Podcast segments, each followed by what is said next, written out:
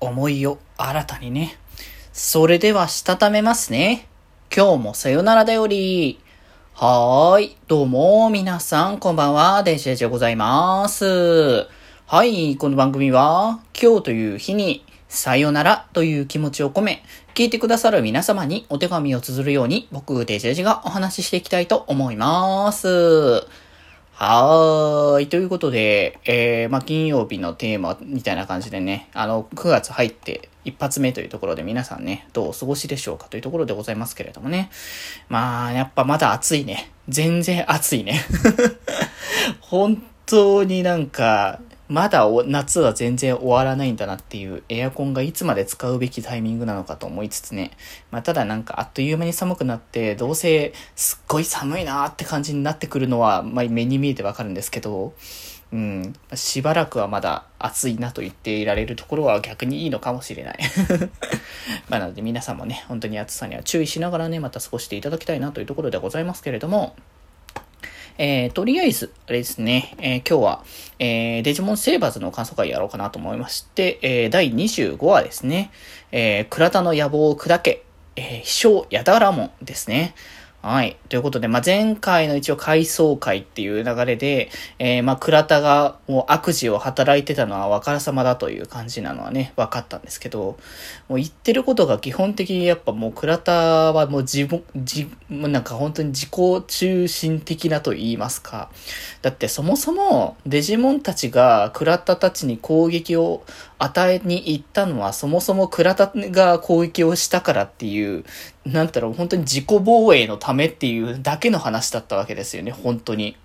うん。なのにもかかわらず、デジモンがこう存在するのは悪だみたいな、デジモン自体がこう、いた、いることによって人間社会や、あの、悪いことが起こるみたいな感じになるのは、まあ、それはなんかかなり筋違いだなっていう感じの、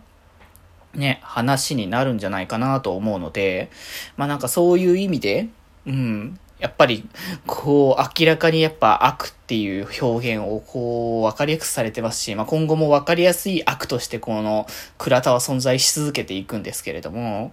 まあ、そんなね、あの、倉田が、まあ、メルクリモをね、こう、ギズモン AT を倒した、あの、で、攻撃をして、深手を負わせるっていう状態になって、まあ、マサルたちもほっとけないっていうところでね、ギズモン AT に対抗するんだけど、まあ、そもそもギズモン何なんだよって言ったら、こう、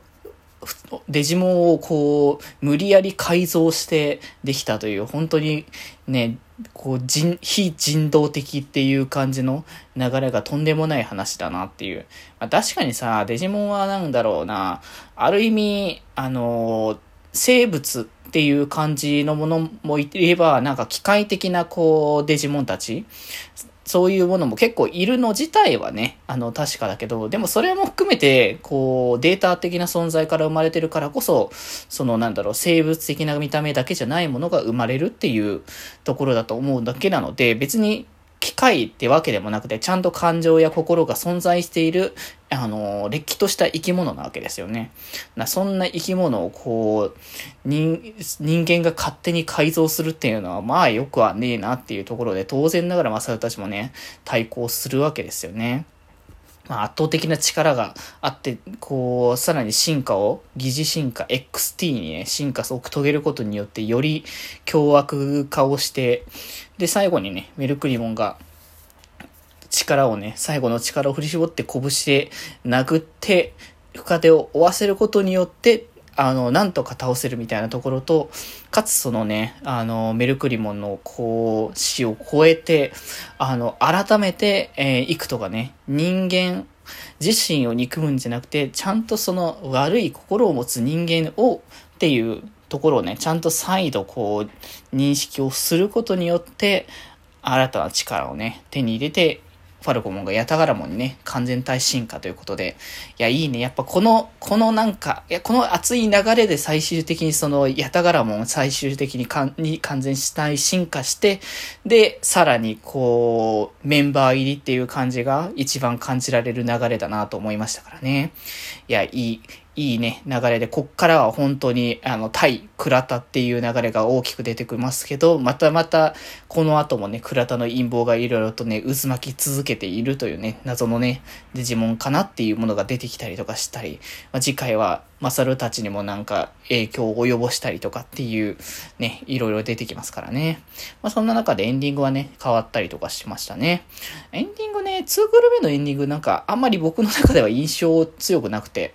うん。やっぱまあ、今まで歌ってたメンツじゃないっていう流れのセイバーズの楽曲の中の、割とその、前期はね、僕どれも好きなんですよね。オープニングもエンディングも挿入歌も。なんですけど、なんかね、2クール目に関してはね、そこほどイメージが僕強くなくて、うん、なんかね、前半の方が結構やっぱセイバーズは印象使っ強かったのかなって僕の中では思ってたんですけど、